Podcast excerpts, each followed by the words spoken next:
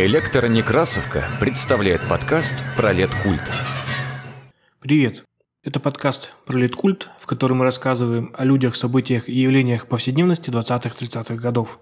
Меня зовут Илья Старков, я редактор электронекрасовки и исследователь культуры начала 20 века.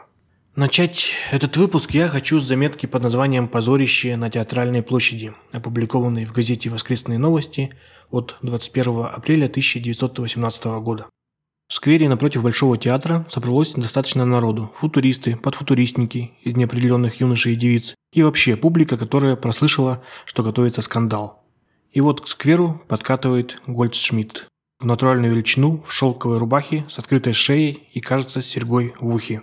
И памятник на извозчике привез, пьедестал и фигуру.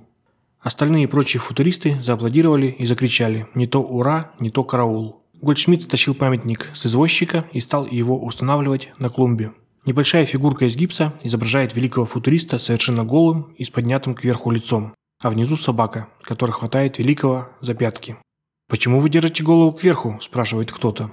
«Это я иду навстречу солнцу». «А собака для чего?» «А это общественное мнение». Эпатажным человеком, установившим себе памятник на театральной площади, был Владимир Гольдшмидт, он же Вальдемар Хольцшмидт, он же Вальдемар Гольдшмидт, он же Владимир поэт-футурист. Йог, культурист, владелец кафе поэтов, идеолог и единственный последователь идеи футуризма жизни. Несмотря на обширную культурно-богемную деятельность и ближайший круг знакомых, среди которых были Василий Каменский, Владимир Маяковский и Давид Бурлюк, Гольдшмидт у современников слыл маргиналом и авантюристом. Подробности этого перформанса на Театральной площади и историю возникновения памятника описал литератор Илья Кремлев своей книге «На литературном посту». Гольдшмидт как-то приехал на Театральную площадь и привез с собой на извозчике гипсовую фигуру и сделанный из фанеры постамент. Облюбовав центральную клумбу далеко от входа в Большой театр, он принялся рыть землю.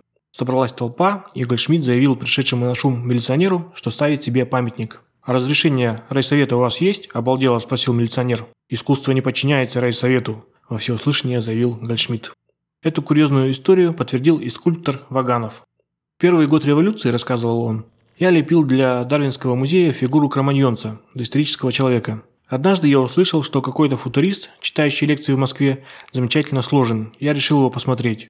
Мне удалось его увидеть в историческом музее. Действительно, Гольдшмидт обладал прекрасной фигурой. Он охотно согласился мне позировать, но с условием, что я сделаю фигуру по его проекту, который заключался в том, что он должен быть изображенным, гордо идущим, а пятки его должна была кусать собака. Видимо, он хотел показать себя в образе прогрессивного человека, которому мешает идти вперед обыватели и мещане.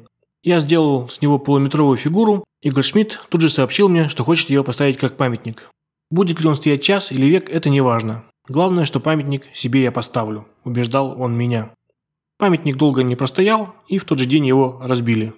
На этот перформанс Гольдшмидт написал стихотворение, полное название которого «Памятник Владимира жизни», поставленный собственноручно в городе Москве 12 апреля 1918 года. Вот это стихотворение. Свой памятник протест условностям мещанства тебе гранитный ставлю монумент. Я славлю вольность смелого скитанства, не нужен мне признание документ. Не буду ждать, когда сгнию в могиле, и дети славу будут воспевать.